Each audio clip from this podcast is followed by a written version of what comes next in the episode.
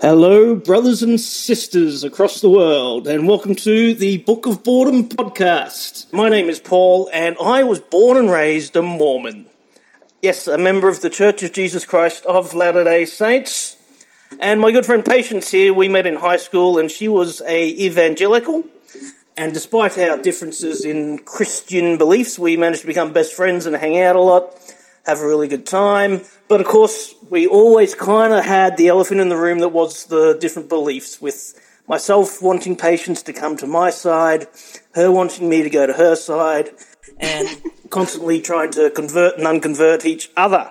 During that process, no doubt, I invited my good friend to read the Book of Mormon, of course, because it is the only true, 100% true book on the face of the earth.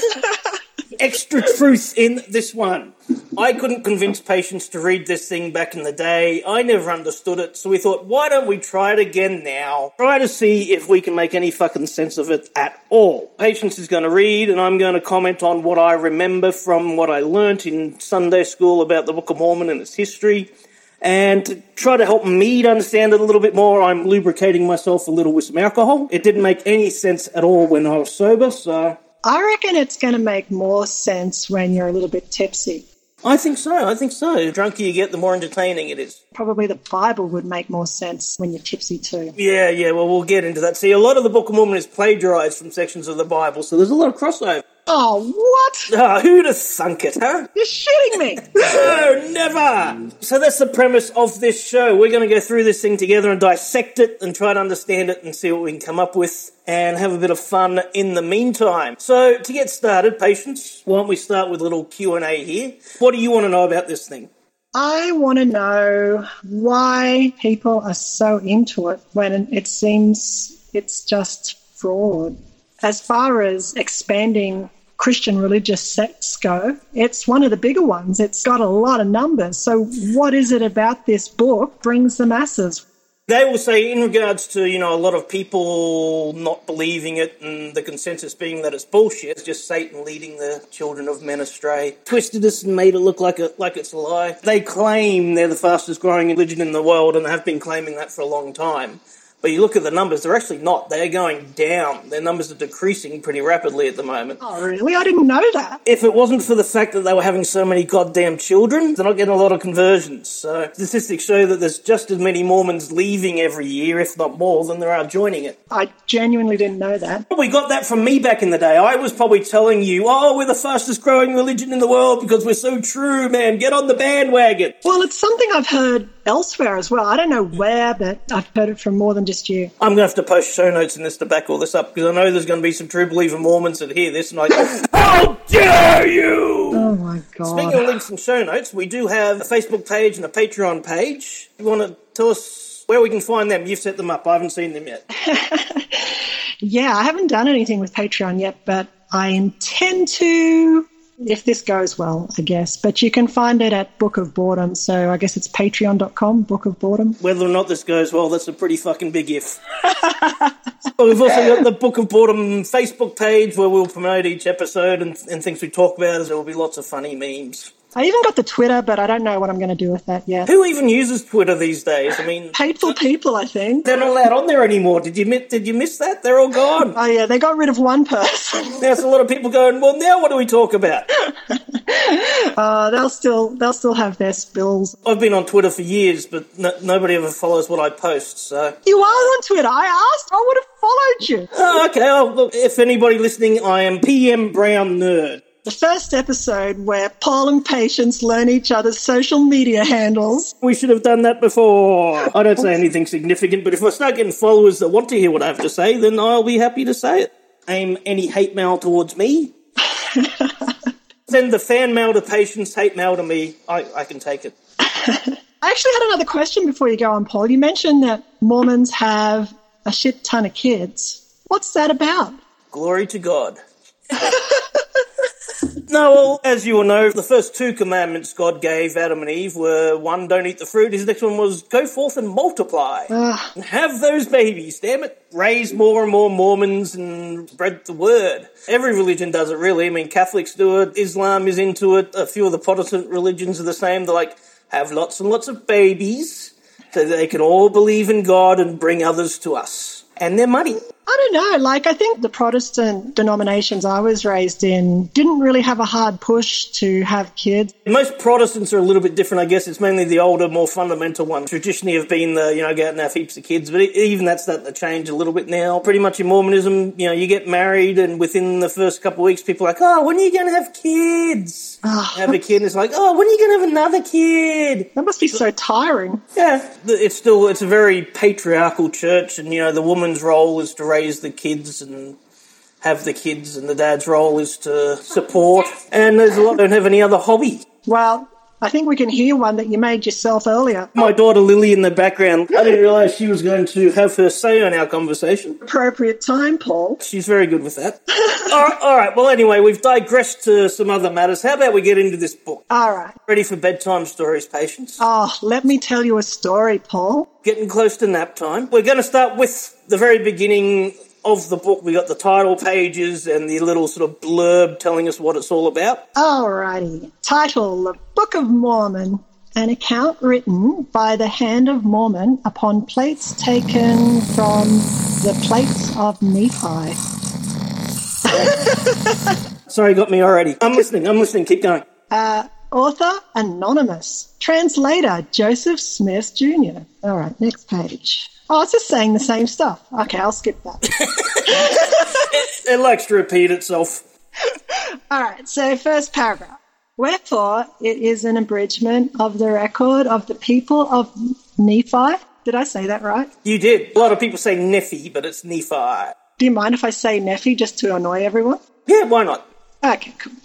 Wherefore, it is an abridgment of the record of the people of Nephi and also of the Lamanites, written to the Lamanites, who are a remnant of the house of Israel, and also to Jew and Gentile, written by way of commandment and also by the spirit of prophecy and of revelation, written and sealed up and hid up unto the Lord that they might not be destroyed. Two, come forth by the gift and power of God unto the interpretation thereof, sealed by the hand of Moroni. Oh, God, I have no idea what he's talking about. And hid up unto the Lord to come forth in due time by way of the Gentile, the interpretation thereof by the gift of God. Oh, Jesus Christ, that, that was all one sentence, Paul. I know, for, for a book that was inspired by God, nobody, like, did a grammar check.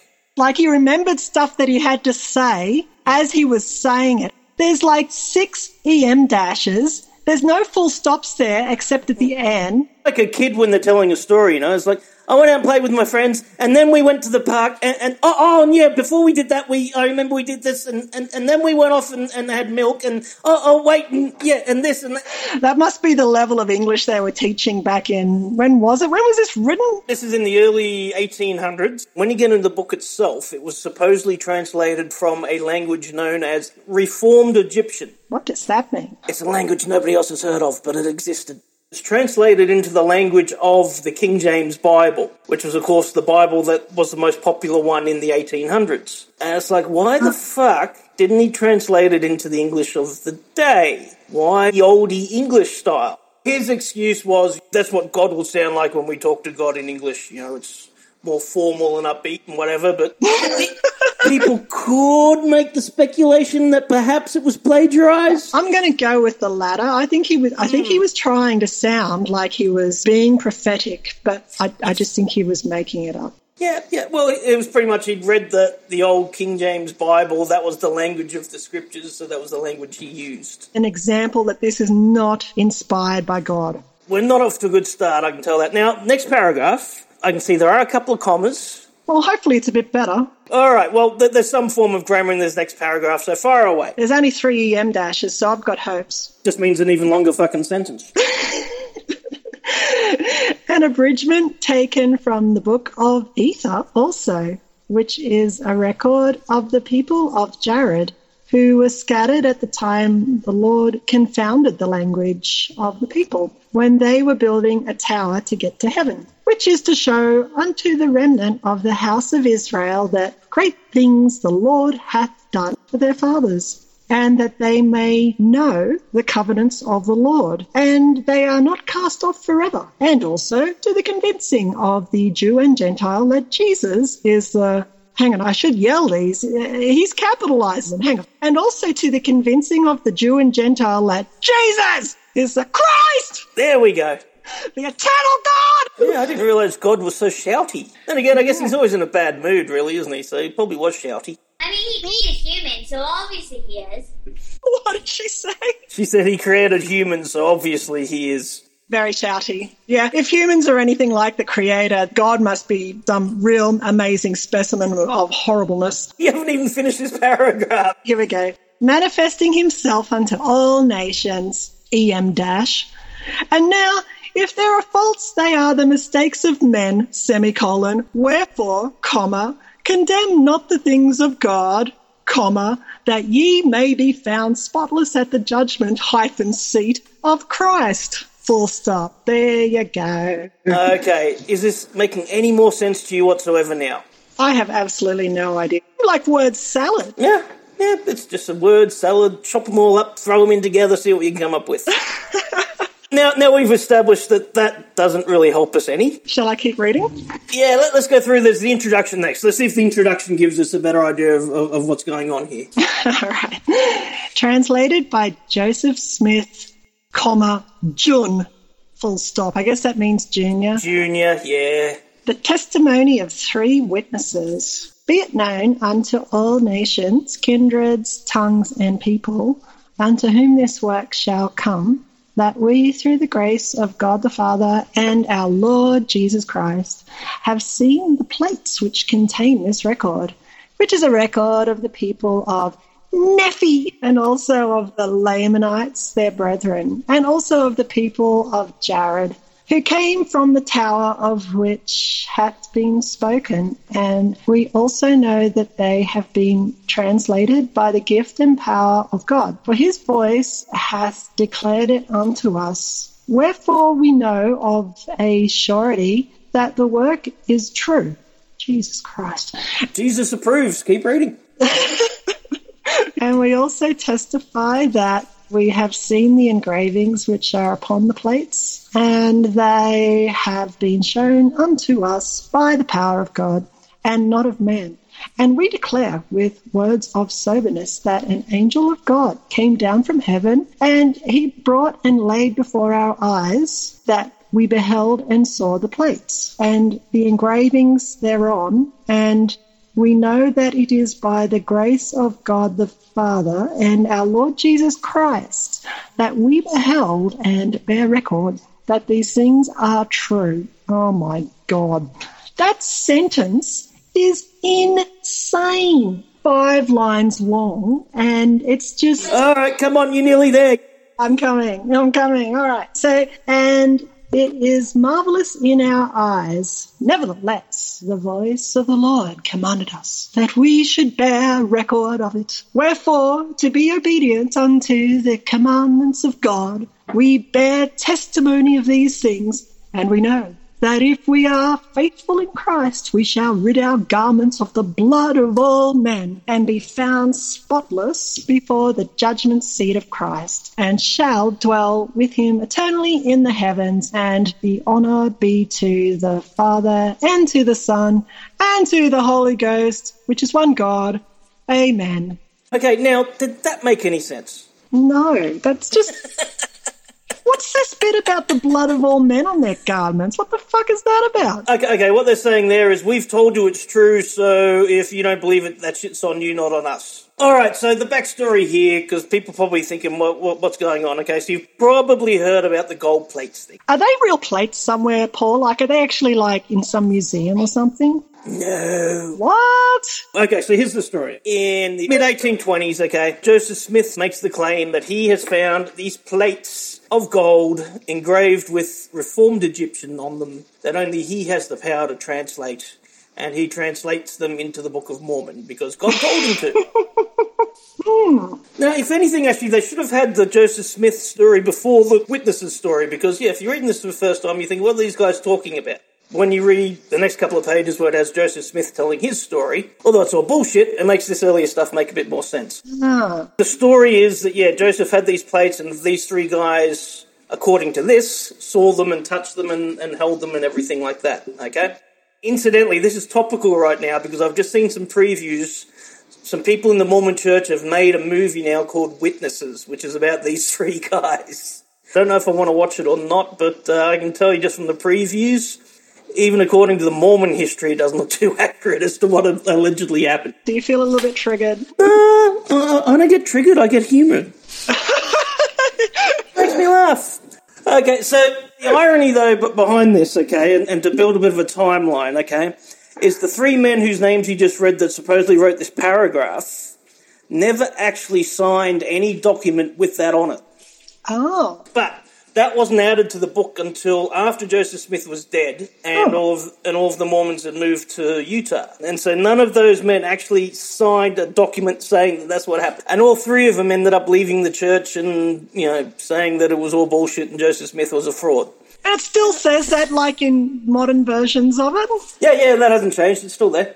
But that's just fraud. They're, they've recanted. That is horseshit. But, but who's going to take them to court for it now? You know, is zombie Oliver Cowdery going to come back and be like, take them down?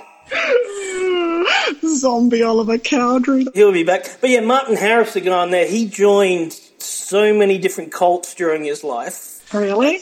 Before and after the Mormon thing. Yeah, he he was in the Quakers, he was in some other ones. Basically, any crazy person that came up and said he was a prophet, Martin Harris was like, I believe you, here's some money. Well, we may as well move on to the next one because there's eight more people that apparently saw this shit. All right. So the testimony of the eight witnesses be it known unto all nations, kindreds, tongues, and people, unto whom this work shall come, that Joseph Smith Jr., the translator of this work, has shown unto us the plates which hath been spoken, which have the appearance of gold, and as many of the leaves as the said Smith has translated, we did handle with our hands. They didn't handle it with their feet or their genitals. Be more believable. Yeah, they really fucked us with it. I mean, I could tell somebody that I held something with my hands, and that's one thing. But to say I rubbed my dick across it, I wonder if I would hold up in court. Your Honour, I not only held it, I slapped it with my dick. One of those two things is real.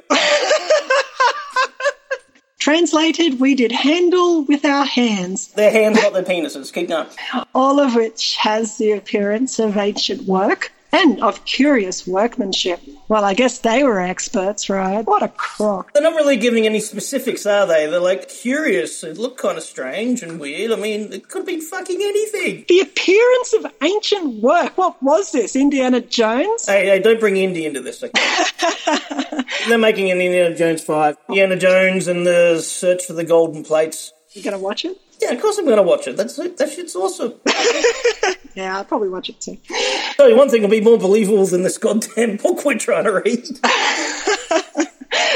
Yeah, true. So, and this we bear record with words of soberness that the said Smith has shown unto us. For we have seen and hefted, and know of a surety that the said Smith has got the plates of which we have spoken. We give our names unto the world to witness unto the world that which we have seen. Hang on, did they just say unto the world twice? They did! Just in case there's another backup world. I've Got to re emphasize the worldliness. We lie not, God bearing witness of it. Hurrah!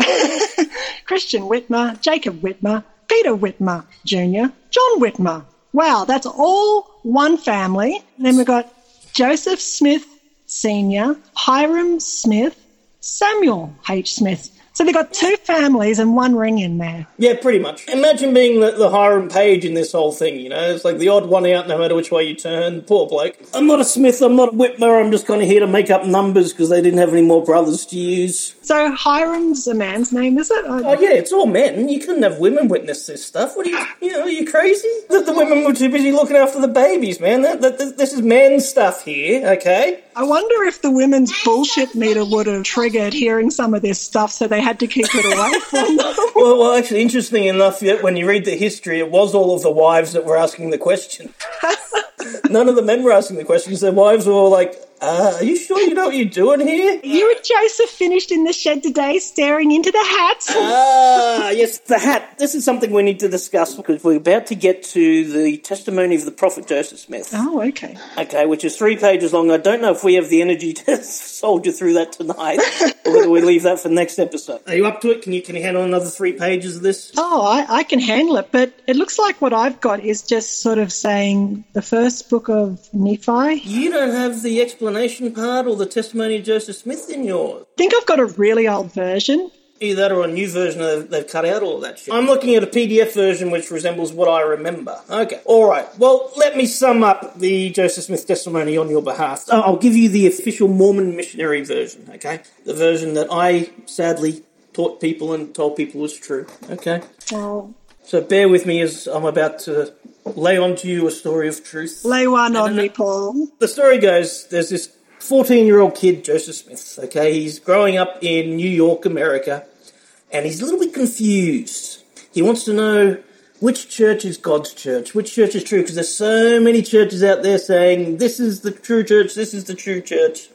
And so he's challenged to read the book of John, where it says, If any of you lack wisdom, ask of God, and God will answer you. He then strolls off into a local little forest, which he, they called a grove of trees, where he knelt down to pray and ask God, Which church should I join? It's a noble endeavour. Anybody that's curious about religion has that thought of, well, let's ask God and see what he has to say. But what he claims happened next was a little bit different. He says, God and Jesus. They came to him personally, and they said to him that none of these churches were true and he shouldn't join any of them. And that in a few years' time, he will be given further instruction because he has been chosen to start their one and only true church. This all happened when he was 14 years old. right. And what was this? What was he doing in the forest? He wanted a little quiet zone away from everybody else so that, you know, these things could happen without any witnesses. But yeah, yeah, he went in there, and the Mormons now own that patch of forest and everything as well. They call it the Sacred Grove. I bet he wasn't even walking through the forest when he was 14. He was probably chasing girls or something like that. No, this is the 1820s. Girls weren't around. They're too busy chasing after livestock. But anyway, so a few years goes by after this, okay? As he becomes a young adult, he becomes known for being a bit of a charlatan, bit of a liar. Claimed he had these stones that helped him find hidden treasure. And he even had to go to court on charges of fraud. Yeah, and this is a man, you know, late teens, early 20s. He was learning all this shit pretty quick. Yeah. Then, on the evening of 21st of September 1823, he decided he better find out, you know, what this whole message from God thing was all about. You know, what, what does he need to do? So he says a prayer and asks God for guidance as to what to do next. And then what he describes as a personage appears in his room. An angel. Now, the interesting thing here, of course, is, you know, farm communities in the 1800s entire families all slept in like the one room. Wasn't that like now where there's a mum and dad have their room, the kids have a room, everybody's in the one big room. An angel comes in, nobody else notices it. I mean, are you a deep sleeper? I am not a deep sleeper and I live in like a shoebox apartment, so if an angel showed up in any corner, I'd fucking see it. And it's funny because all the Mormon artist depictions of this event show him in a room on his own with this angel. But no, his whole family was in the same damn room, you know, and obviously very deep sleepers because, you know, yeah, for me, I'm a deep sleeper, but a bright white light comes into my room and a dude starts talking, I think I'm going to wake up. so anyway, this angel that comes down was the angel Moroni. Is that pasta? Like, uh... That would work, actually. Some Moroni bolognese, a little bit of herbs. where's Gordon Ramsay? He'll be all over that. so anyway, so he comes down and he says to Joseph, "Hey, dude, God's got a job for you. In a hill not far from here, there is a stone box buried in the hill that's got some gold plates and some other stuff in it. So go and check it out. That's the gist of what he says. Obviously, I'm modernising the language a little bit. So Joseph Smith goes off the next day, finds this hill. And boom, mysteriously he sees a big, huge boulder. So he gets a stick, leverages it off, and there's this stone box, and in there is this stuff. And he goes to touch it, and Moroni comes back. All of a sudden, he, and he's like, nope, nope, you can't touch it yet. Just look. Oh. Don't touch it. Can't touch this. So, anyways, so he tells Joseph it's not quite time yet, but you know, come back on this exact same time next year. So, okay, Joseph does his other fraudulent stuff in the meantime. Comes back a year later, opens it again. Moroni comes back. He's like, okay, okay. Once again, just look, but you're not ready yet. Come back in another year. the hell? Mate, I didn't write this shit. Don't ask me. I'm just telling you the story. So Moroni shows him where the box is and then says, come back in a year, and then does it again. Yeah, yeah, pretty much. Did he tell anyone else about this at this time? He mentioned it to his family, but that was about it. And they believed him? Well, I guess, yeah. Uh, They must have known he was a bit slippery. Joseph finding his buried treasure again. Go off you go, Joe. Have some fun. So anyway, the third year, he's finally allowed to take the stuff out of this box, and he's told to guard it with his life, and it's the most important thing ever, and that's the gold plates. But then also in there is a sword which belonged to a man called Laban, who we will read about in the first few chapters of Nephi. And there was also this thing which was called the Urim and Thummim. And so the official story is that Joseph Smith used that to translate the Book of Mormon. That you know these glasses on the breastplate turn the words into ye olde King James Bible language English, okay? He was sat there, he had a scribe next to him, which for most of it was his wife. For some of it was Oliver Cowdery, who was one of the witnesses, and Joseph would just sit there and read, and they would sit down and write what he said. And that was supposedly how they translated it. Before he came out with the Book of Mormon story, one of the things he was in trouble for was he was a treasure digger, claimed to have these magic stones that helped him find treasure. According to Oliver Cowdery, who was his scribe for much of the Book of Mormon, Joseph never actually had the plates with him. He was looking into a hat and reading out of that, which again has people thinking, well, where is this book that you're talking about, buddy? What's going on? So, anyways, they translate the whole thing. It takes them a while because, you know, they've got to move around and, you know, his story's getting out there and people are starting to chase him and that sort of stuff, apparently. After a while, he finishes it, and then because God works in mysterious ways and he wants us to have faith, Oh, you've got to have faith, Paul. couldn't let anybody else see these plates, so Moroni comes down and takes them away with him. Here's the weird thing Moroni buried them in a hill where they sat for about 1800 or so years in the side of this hill. And when he's all finished, it's like, did you see uh, The Rise of Skywalker? But, but basically, two of the Jedi are able to transport lightsabers from one location to another, you know, like using the Force. Moroni comes, gets the plates, and he goes up to heaven with them and uses the Force to take them away. And it got me thinking, well, hang on, why did he need to bury the damn things in the hill then? Why didn't you just come down with them from heaven and say, here they are? Nobody's ever found the mysterious stone box. Nobody has seen the actual plates.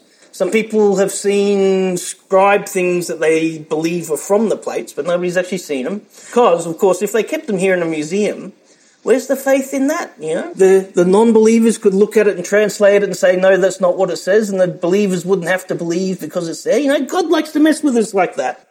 He only had probably the equivalent of a fourth grade education. Right, yeah. And so a lot of the Mormons claim, you know, there's no way he could have made this up because he wasn't educated enough. So they actually see that as proof. That's so brain damaged, Paul. Ashamed to say it, that's what I used to say. People would be like, how could this farm boy do this? I'm like, well, it's only because he had the spirit and the power of God behind him that he could do this. And as you read it and you go through, you realize he, he pretty much just plagiarized it because he did have the King James Version of the Bible there with him. So the whole thing is written in that language. Large sections of the Book of Mormon are straight up copied. Even by his own admission, there's a section in there where he quotes nearly the entire book of Isaiah. He didn't have a big education, but he did know the Bible because he would have read it every day of his life. He'd been to churches, he'd heard various religious theories and philosophies and ideas. A lot of the ideas he came up with the doctrines he taught, he wasn't the first person to, to have this stuff. He'd learned it from other preachers around New York. He just kind of amalgamated all this shit in together. You know, Mormons like, oh, isn't it amazing? He came up with this idea and that idea and that idea. It's like, no, other people around there were doing the same thing at the same time. Okay, so the story is the people of Nephi were in the Middle East. They were descendants of one of the tribes of Israel. They collected a whole bunch of remnants from where they live, some other plates, some swords, the Urim and Thummim. Now, so about 600 BC, Nephi and his family sail across from the Middle East to America on some boats. Wow. No one at that point was making journeys by sea that far. No, and we're getting the.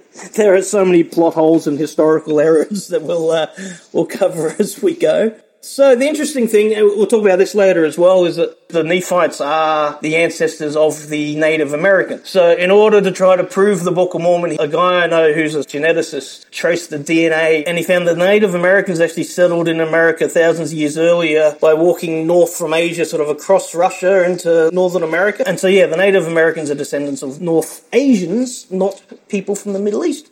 Oh, who'd have thought it? Well, I don't know about you, but I think I've had enough of this damn book already tonight. It's whetted my appetite. I'm, I'm curious to see just how crazy it's going to get. All right, and for anyone at home that is still listening, we do want to try to make this amusing for you, so bear with us on this as we find our way through this crazy book and find our feet with making this podcast. If you have any feedback, anything you want to say, anything you want to know, go to the Facebook page, of Boredom, and give us your thoughts, and we'll be on there when this podcast goes to air. And hopefully we can make this fun and interactive. And if any of you want to share this with your friends, this is totally the Mormon proselyting now. If you would like your friends to know more about the Book of Mormon, then please have them listen to this podcast. Yes, don't read it on your own. We're reading it for you so you don't have to, okay? we this is a community service. I love it. Just as the Mormons would say, read this book and pray about it, and God will tell you that it's true. Listen to us read it and laugh about it. That's the way. All I can say is, even with the assistance of alcohol, it's still not making sense. Let's wrap this up for this week. Patience, thank you as always for coming on this journey with me. You're very welcome. Thanks for coming on this journey with me. You may now return to the kitchen that's what God intended. Let me go and uh, not do that. Okay, okay, I'll, I'll let you off this one. Thank you, Paul. Thank you, Brother Paul. All right, and until next week, everybody. Bye.